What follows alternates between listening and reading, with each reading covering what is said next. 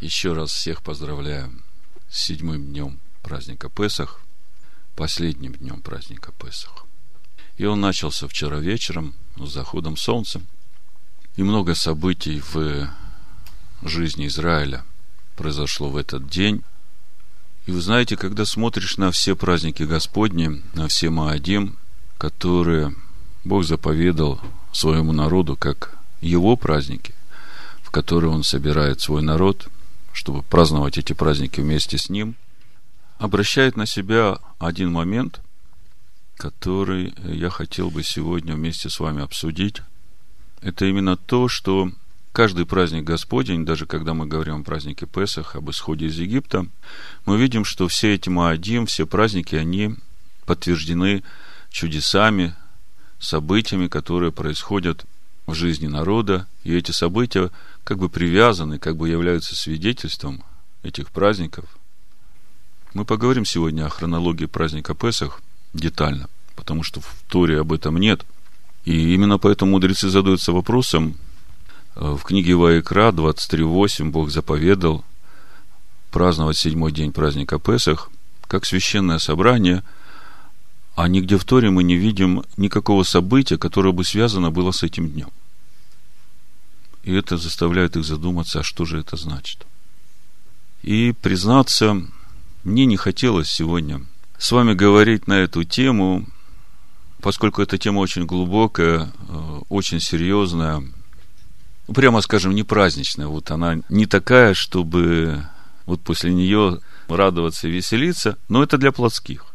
А для духовных это действительно будет праздник, праздник победы, праздник познания – 1 Коринфянам, 2 глава, Павел говорит с первого стиха, «И когда я приходил к вам, братья, приходил возвещать вам свидетельство Божие не в превосходстве слова или мудрости, ибо я рассудил быть у вас не знающим ничего, кроме Ишуа Мессии, притом распятого.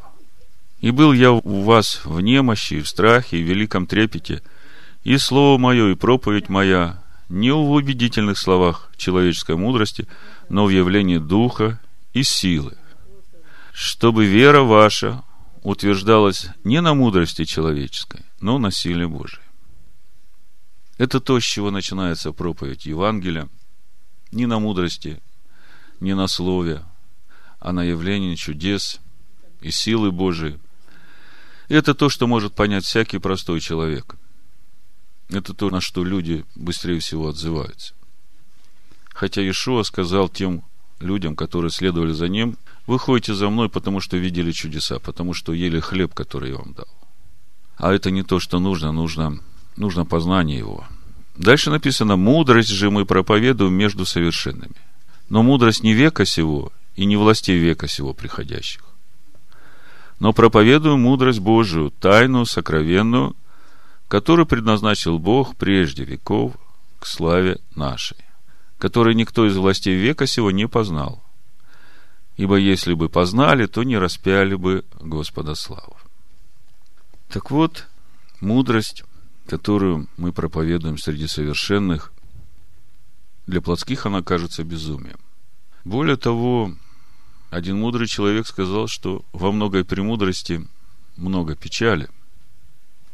И когда начинаешь э, проповедовать эту мудрость, премудрость Божию, то действительно душе нашей не очень радостно становится, когда она все это будет слышать.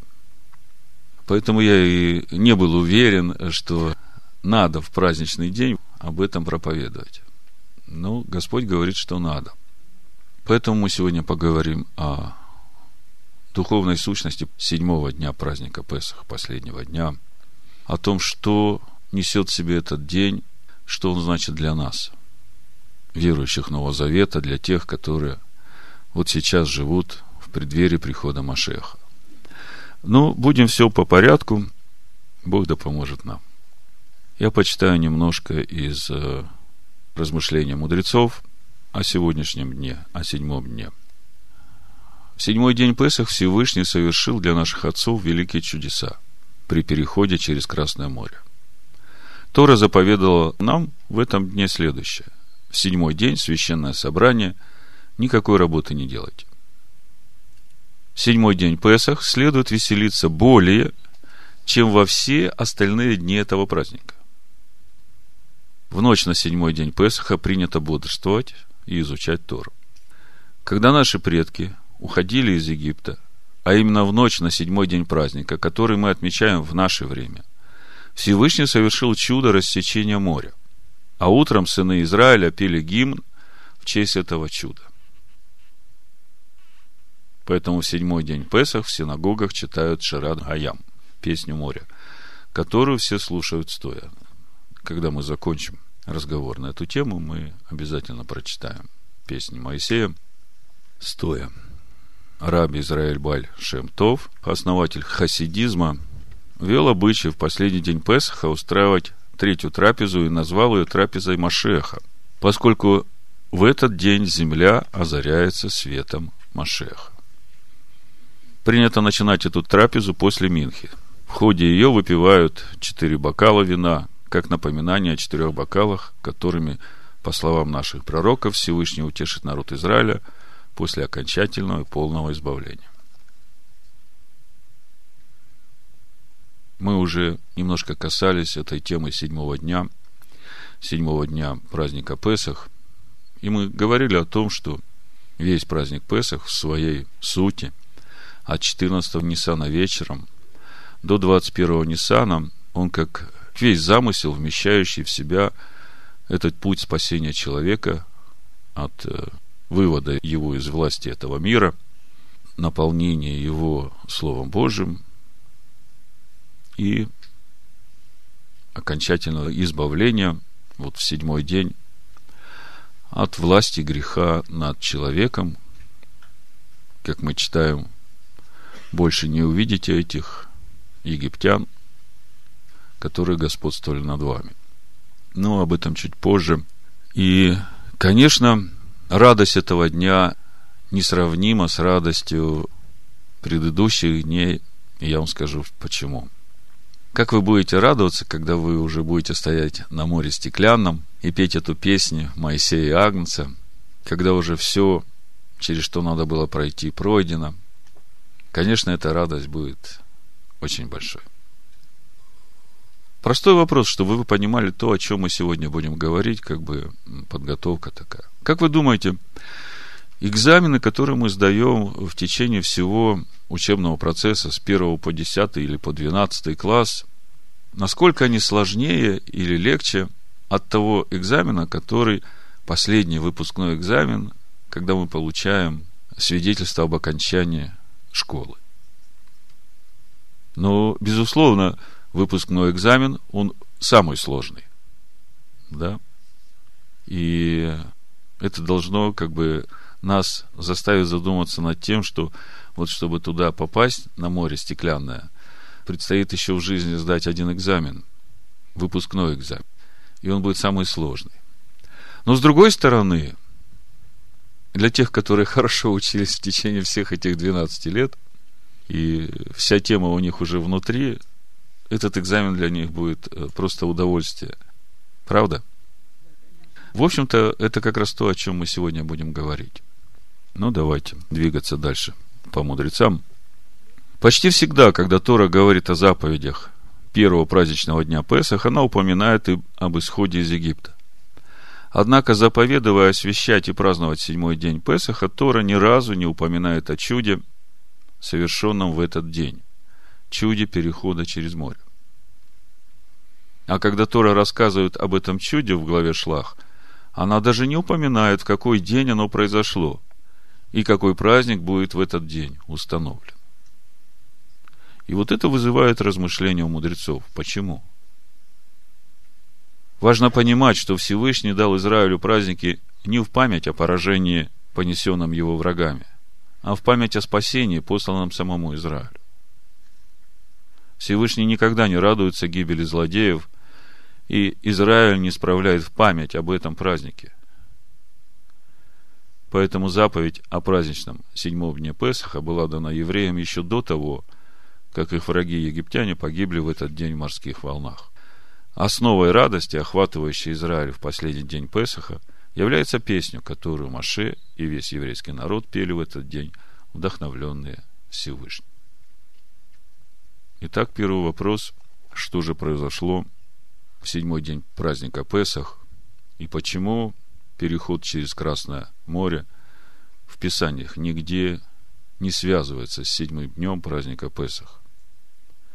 И с другой стороны, почему седьмой день праздника Песах, заповеданный как священное собрание, в Торе нигде не связан ни с каким определенным событием. Значит, несколько слов о хронологии выхода Израиля из Египта. Эту информацию вы нигде в Торе не увидите, только благодаря традиции она осталась в памяти у еврейского народа. Вот как развивались, согласно Михильте, глава Башалах, события между первым и седьмым днем праздника Песах. В ходе переговоров с фараоном Маше требовал лишь того, чтобы он разрешил Израилю уйти в пустыню на расстояние трех дней пути и принести там жертву Всевышнему. Ну, мы это помним. Отпусти народ на три дня пути. Но, с другой стороны, Моисей в последний раз сказал, что когда я уйду отсюда в последний раз, то ты меня больше никогда не увидишь. Так что фараон где-то внутри знал, что именно так это и будет. Когда, наконец, евреи покинули Египет, фараон прекрасно знал, что они не вернутся обратно. И что Всевышний, совершивший в Египте столько чудес, снабдит свой народ в пустыне всем необходимым. Но это не мешало ему думать, поскольку евреи не просили отпустить их более чем в трехдневное путешествие – я как бы держу в руках их обязательство вернуться. Поэтому он послал вместе с евреями Иктарин, скороходов, которые присоединились к их лагерю и сообщали фараону обо всем, что там происходило. Евреи их не задерживали. Утром 15-го Ниссана весь еврейский народ вышел из Рамзеса. И в тот же день он пришел в Суккот, где Всевышний окутал его облаком славы. Все это произошло в четверг. На следующий день, в пятницу 16-го Ниссана, евреи вышли из Сукота и остановились в Айтаме, что на краю пустыни. 17-го Ниссана в субботу евреи оставались на месте в своем лагере. 18-го Ниссана в воскресенье евреи начали подготовку к новому путешествию. Скороходы, посланники, сказали им, закончились дни вашего отпуска, Теперь вы должны вернуться в Египет, как обещали, говоря, мы отправимся в трехдневное путешествие.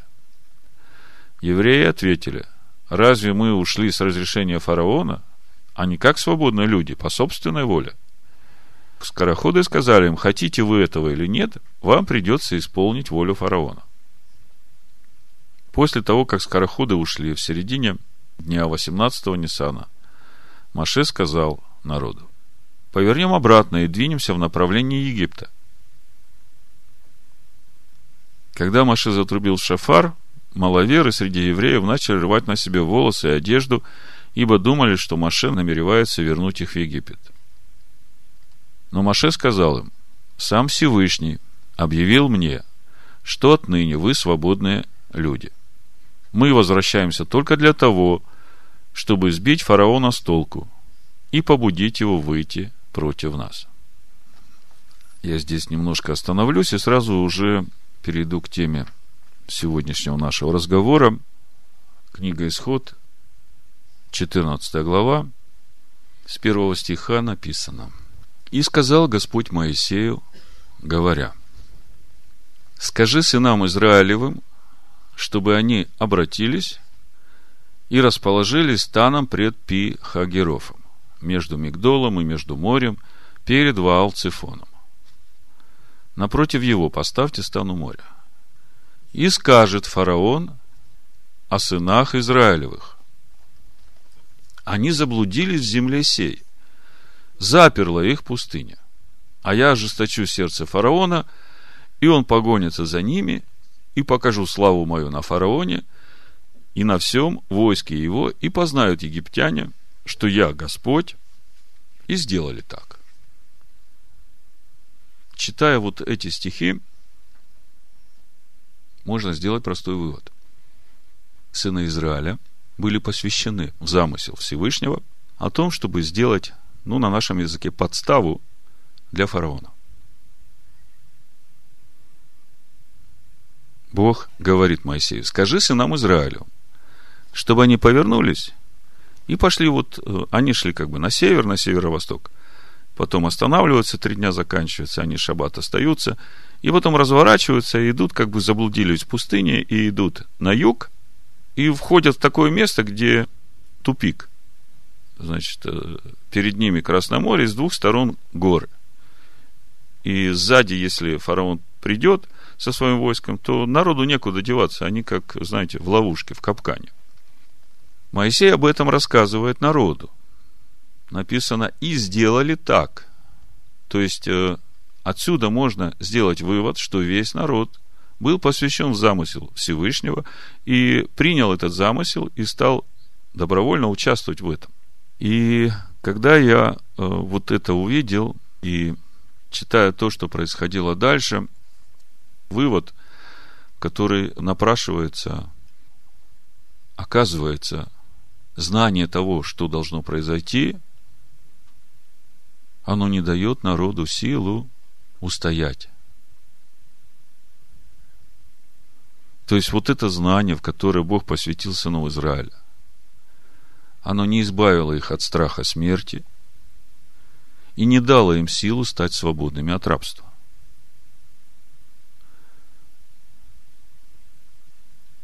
Почему я так говорю? Мы сейчас прочитаем, как сыны Израиля себя начали вести. Но прежде чем я буду читать, почему меня эта тема так взволновала, и почему я сегодня такое длинное вступление делал о том, что это пища для духовных. Мы знаем, что година искушения идет на всю Вселенную. Мы знаем, какие события будут происходить на земле в последнее время. Мы знаем это из э, пророчества Иешуа о будущем Иерусалима и народа Израиля. Мы знаем это из книги Откровения. Я подчеркиваю, мы знаем.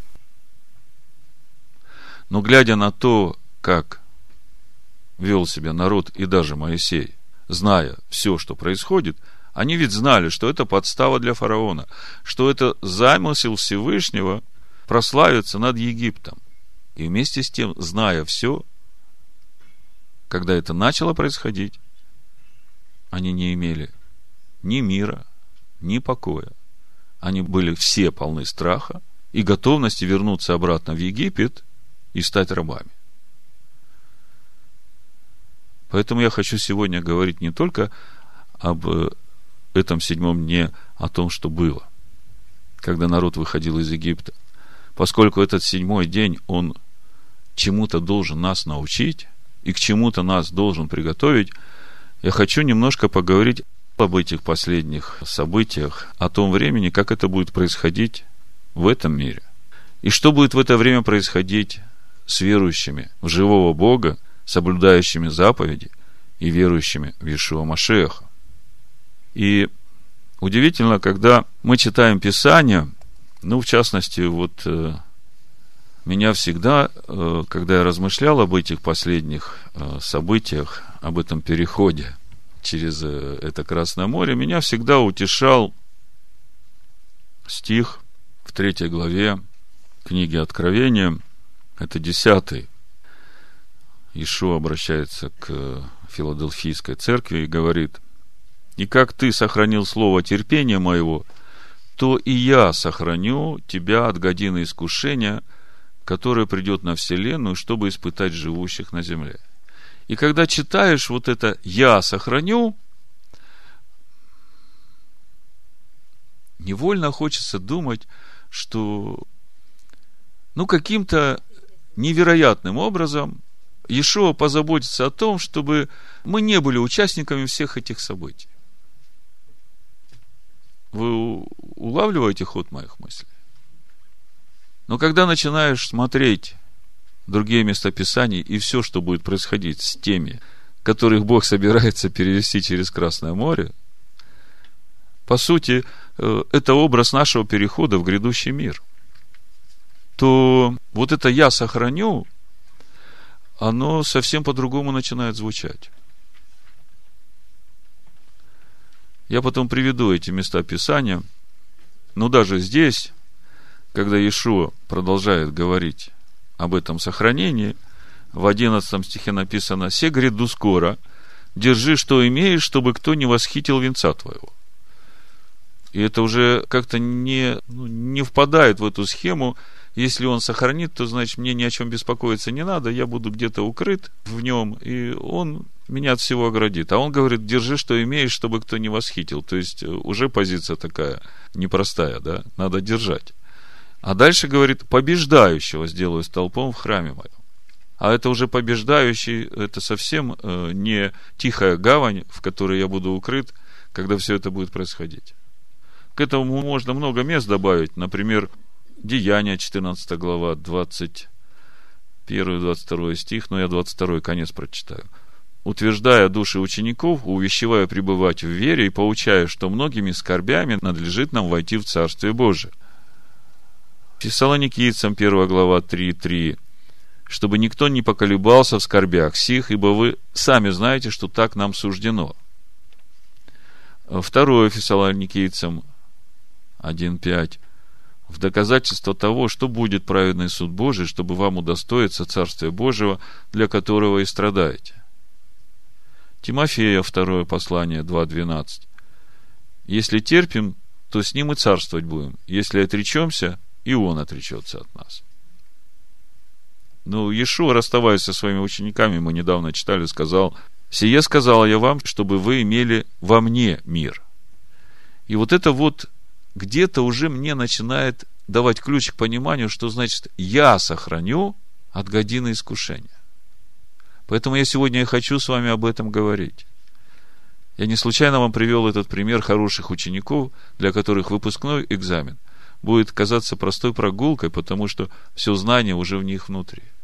И когда Ишуа говорит «я сохраню», то это надо понимать уже духовно. Когда Он будет в тебе, когда все это будет происходить, то ты будешь оставаться в мире и покое. Ты не будешь кричать, ой, лучше бы мы остались рабами в Египте, мы сейчас вернемся к этому моменту, я как бы увожу вас в тему, чтобы вы понимали, что это очень важно, и вы тогда увидите, насколько велика радость перешедшие. Ишуа говорит, в мире будете иметь скорбь, но мужайтесь, я победил мир. И это сказал я вам, чтобы вы имели во мне мир. Так вот, чему же учит нас седьмой день праздника Песах. Исход 12 глава, 10-12 стих написано, «Фараон приблизился, и сыны Израилевы оглянулись, и вот египтяне идут за ними, и весьма устрашились, и возопили сыны Израилевы к Господу и сказали Моисею, разве нет гробов в Египте, что ты привел нас умирать в пустыне? Что это ты сделал с нами, выведя нас из Египта? Не то ли самое говорили мы тебе в Египте, сказав, оставь нас, пусть мы работаем египтянам. Ибо лучше быть нам в рабстве у египтян, нежели умереть в пустыне. Вообще-то этот вопль, он больше похож на упрек и претензию, правда? Вот мы сегодня об этом говорим, чтобы нам не оказаться в такой же самой ситуации, когда все это начнет происходить. Вот э, смотрите, книга Откровений, 13 глава, это уже о грядущем. Мы сейчас говорили о том, что было, но мы как бы уже и дали понять, что тема не закрыта поскольку седьмой день праздника Песах там не был связан с этим переходом через Красное море. И когда Моисей воспел песню, вот этот глагол «воспел», он подразумевает в то, что Моисей еще будет ее петь. Если все сложить вместе, для духовного дает понимание, э, что же ему нужно. Так вот, смотрите, я просто аналогии провожу. И дано ему было вложить это откровение 13.15 вложить дух в образ зверя, чтобы образ зверя и говорил, и действовал так, что убиваем был всякий, кто не будет поклоняться образу зверя. Вот э, когда это все начнет происходить, как ты будешь вопить Господу?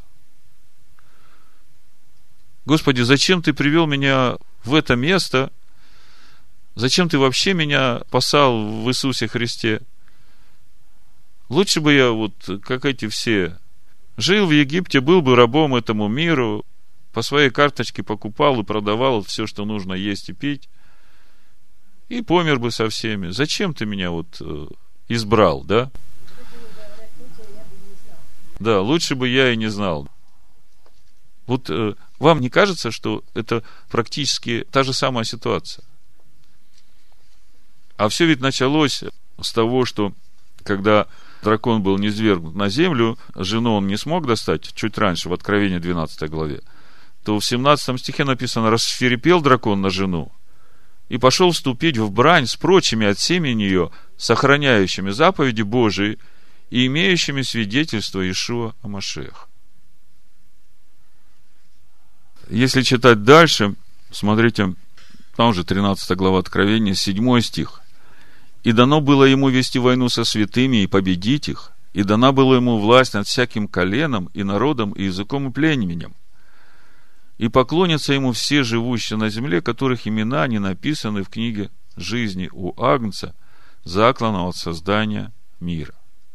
Как вы представляете себе это время, когда этому зверю будет дано вести войну со святыми и победить их? Где вы себя видите в данном контексте?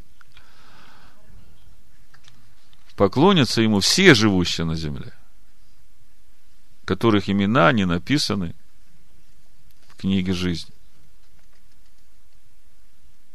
И этому образу зверя, дальше в 15-м, то, что я читал, дано было действовать так, что убиваем всякий был, кто не поклонялся образу зверя. То есть, перспектива однозначная, да, и очень конкретная. И вот, э, по сути, это образ этого седьмого дня, это образ той ночи, когда мы пришли к этому можно сказать, к финишной прямой осталось перейти через Красное море, везде тупик, впереди море, а сзади, по сути, э, все народы пойдут на Иерусалим, мы об этом знаем. Вы думаете, что э, вы, живя здесь, будете неприкосновенными? Я думаю, что пойдут на Иерусалим, это понятие духовное – и если вы принадлежите этому небесному Иерусалиму, то вы не останетесь незамеченными. В 14 главе книги Откровений с 9 стиха «И третий ангел последовал за ними, говоря громким голосом, кто поклоняется зверю и образу его, и принимает начертание на чело свое и на руку его, тот будет пить вино ярости Божией, вино цельное, приготовлено в чаше гнева его, и будет мучим в огне и сере перед святыми ангелами и перед Агнцем. То есть альтернатива, в общем-то, небольшая. Или на короткое мгновение сберечь себя от э, страданий и скорбей, которые грядут, чтобы, претерпев все до конца, спастись, устояв в вере, или же станешь среди тех, которые будут пить чашу гнева, и будешь мучим в огне и сере перед ангелами, перед акцием. И дым мучения будет восходить во веки веков, и не будет иметь покоя ни днем, ни ночью, поклоняющийся зверю и образу его, и принимающий начертание имени его. Здесь терпение святых, соблюдающих заповеди Божию и веру в Ишу. Перед тем, как я читал, все казалось очень мрачным, правда? когда зверю будет дано убивать всякого, кто не поклонится зверю, да? И кажется, ну, полный тупик. Деваться-то некуда. А оказывается, что если ты поклонишься зверю, то перспектива еще хуже. Еще страшнее. И здесь временное, кратковременное страдание, а там на веки веков. И это уже вдохновляет. И вот этот 13 стих, раньше он как-то мне не был очень понятен, а вот в эту ночь, когда я над этим размышлял, мне он стал очень понятен. Написано, «И услышал я голос с неба, говорящий мне, напиши, отныне блажены мертвые, умирающие в Господе. Ей, говорит Дух, они успокоятся от трудов своих, и дела их идут вслед за ними. Ну и 15 глава, здесь же, видите, оно как бы в контексте все вписывается в события седьмого дня – и увидел я знамение на небе, с первого стиха, и великое, и чудное, семь ангелов, умеющих семь последних язв, которыми оканчивалась ярость Божия. И видел я как бы стеклянное море, смешанное с огнем. И победившие зверя, и образ его, и начертание его, и число имени его, стоят на этом стеклянном море, держа гусли Божии, и поют песнь Моисея, раба Божия, и песнь Агнца, говоря, «Велики и чудны дела Твои, Господи Боже, Вседержитель, праведные истины пути Твои, Царь святых, кто не убоится Тебя, Господи, и не прославит имени Твоего? Ибо Ты един свят, все народы придут и преклонятся пред Тобою, ибо открылись суды Твои». Ну, согласно этого местописания, мы видим, что в тот момент, когда уже последние язвы начнут изливаться на противников Бога, ну, как бы все последовательно и логично. Те, которые были записаны в книге жизни, над которыми, как написано, дано было победить святых. Ну, победить святых в каком смысле? Физически их уничтожить, да? Но это было той глупостью, о которой мы в 1 Коринфянах 2 главе читаем. Потому что если бы познали премудрость Божию, то тогда бы не распяли Иешуа. Вот э, это та же самая ситуация. Ему дано было победить святых, но на самом деле через это э, святые перешли это Красное море и на этом море стеклянном, смешанном с огнем, петь песнь Моисея и Агнца. Так вот, возвращаясь к переходу через Красное море, мы остановились на том месте, когда народ весьма устрашился и сказал, зачем ты привел нас сюда, что нет гробов в Египте. И мы видим, что, несмотря на то, что народ имел знание того, что будет происходить, так же, как вы сейчас, я вам рассказал все, что будет происходить, и написано, и народ сделал так. Как мы видим, знание того, что будет происходить, оно еще не дает силу противостать этому. Оно не избавляет от страха смерти, и оно не делает свободным от рабства страху смерти. А Ишуа говорит, я сохраню. И каким образом он сохранит? Через познание его. Смотрите, исход 14 глава, 13 и 14 стих. Но Моисей сказал народу, не бойтесь, стойте, и увидите спасение Господня, которое Он соделает вам ныне. Ибо египтян, которых видите вы ныне, более не увидите вовеки. Господь будет поборать за вас, а вы будьте спокойны. В этом контексте Матвея 24 глава, там, где Иешуа описывает эти последние дни – о том, как это будет и как нам через все это проходить. Матвея 24 глава, с 4 стиха. Ишуа сказал им ответ, «Берегитесь, чтобы кто не прельстил вас. Ибо многие придут под именем моим и будут говорить, я Христос, и многих прельстят. Также услышите о войнах и о военных слухах. Смотрите, не ужасайтесь, ибо надлежит всему тому быть, но это еще не конец. Ибо восстанет народ на народ и царство на царство, и будут глады, моры, землетрясения по местам. Все же это начало болезни. Тогда будут предавать вас на мучения и убивать вас. И вы будете ненавидимы всеми народами. О каких временах здесь речь идет?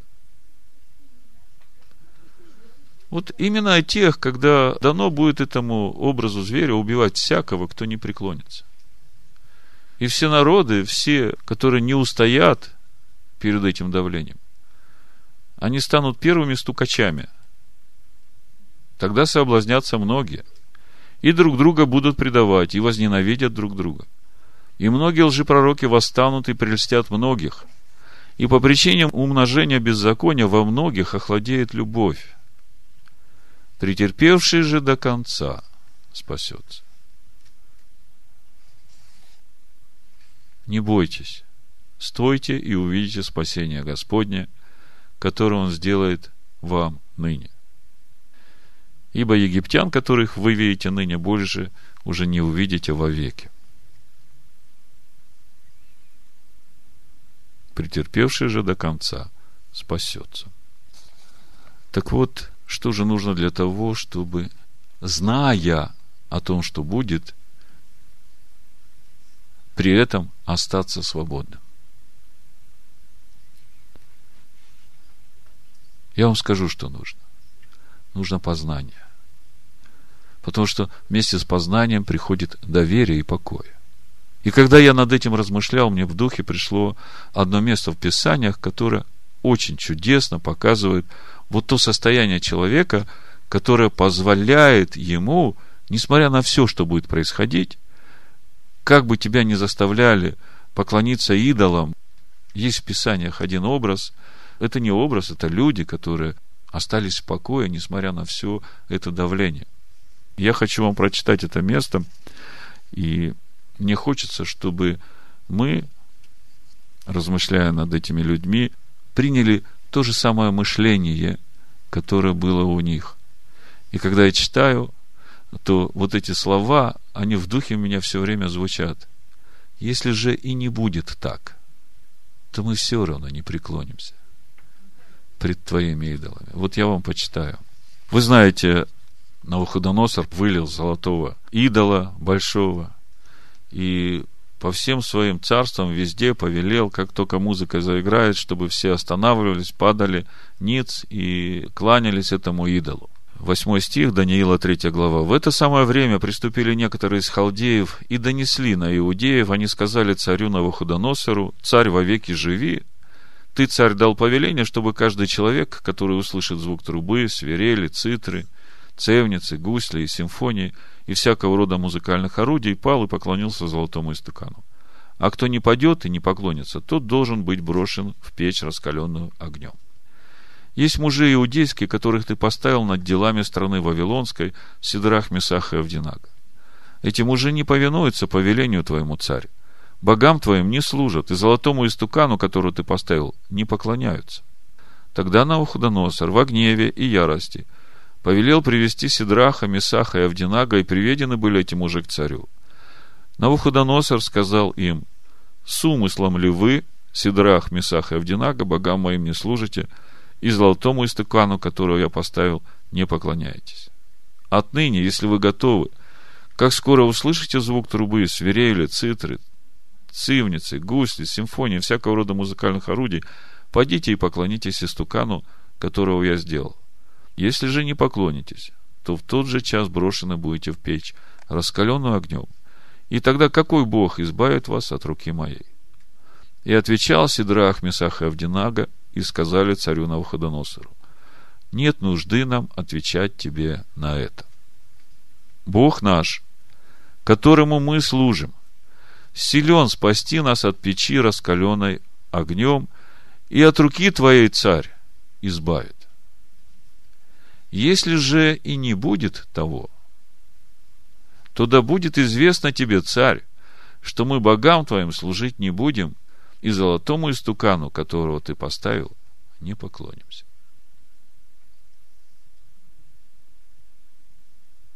Вот здесь и вера, и доверие, и отсутствие страха, и упование на Всевышнего, и вместе с тем смирение перед Ним полное.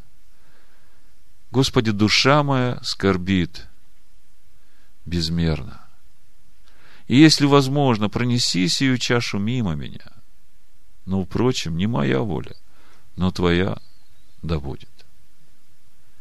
И когда я читаю мышление, мысли или э, состояние этих трех братьев, Бог может спасти нас от всего. И от печи, и от тебя. Но если даже этого и не произойдет, мы не знаем, какие у него замыслы в отношении нас, каждому. Каждому Бог дает по силе. Но даже если это не произойдет, мы все равно не поклонимся твоему истукану. Вот это и есть я сохраню.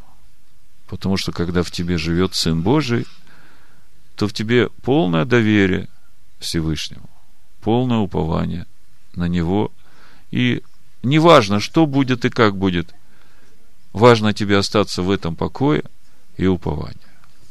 И знаете, когда я смотрю, мы сейчас будем читать песню Моисея, когда я смотрю на этот седьмой день и на то, как Бог вывел свой народ из Египта, речь идет о сыновьях Иакова, мы видим, что несмотря на то, что он вопил, сомневался, Бог все равно провел их через это Красное море.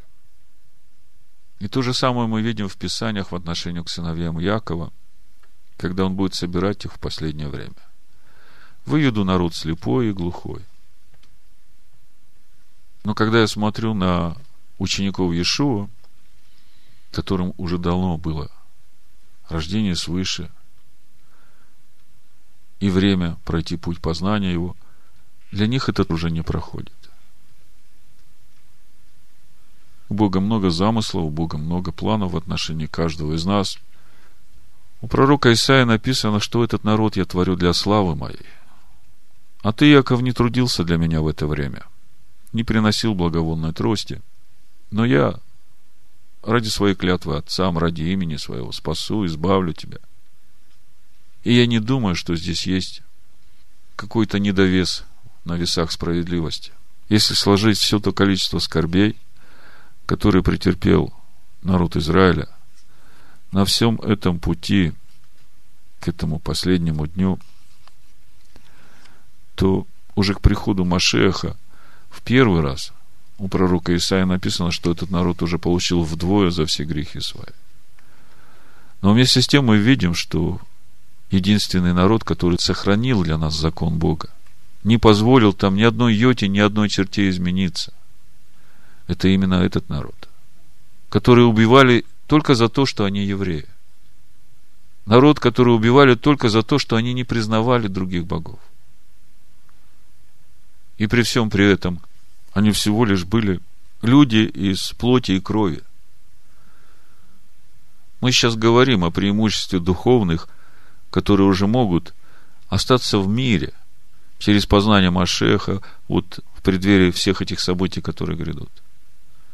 А остаться в уповании на Всевышнего, не имея рождения свыше, мне кажется, это подвиг более высокого уровня для человека, живущего в плоти и крови. Ночью сегодня читал эти последние псалмы. В 147-м псалме можно прочитать такие слова. В восьмом стихе написано, вообще-то надо читать весь псалом. Но я прочитаю последние два стиха. Он возвестил слово свое Иакову, уставы свои и суды свои Израилю не сделал он того никакому другому народу.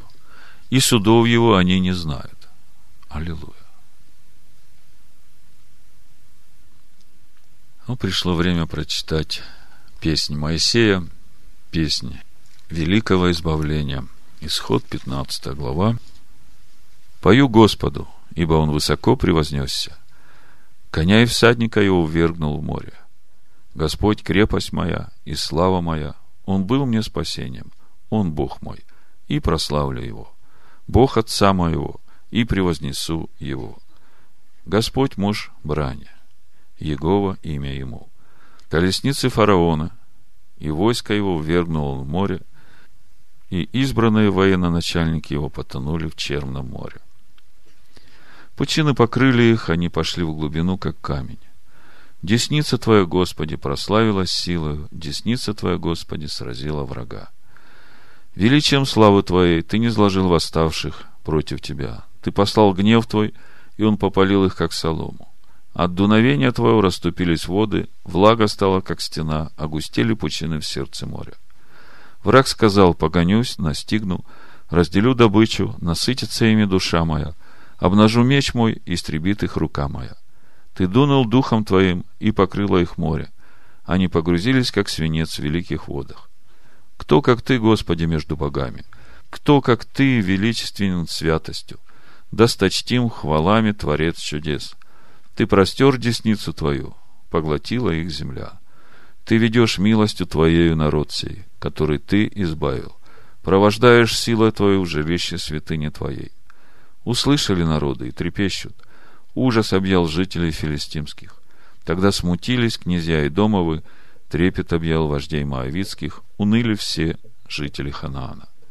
Да нападет на них страх и ужас от величия мышцы твоей, да не имеют они, как камень, доколе проходит народ твой.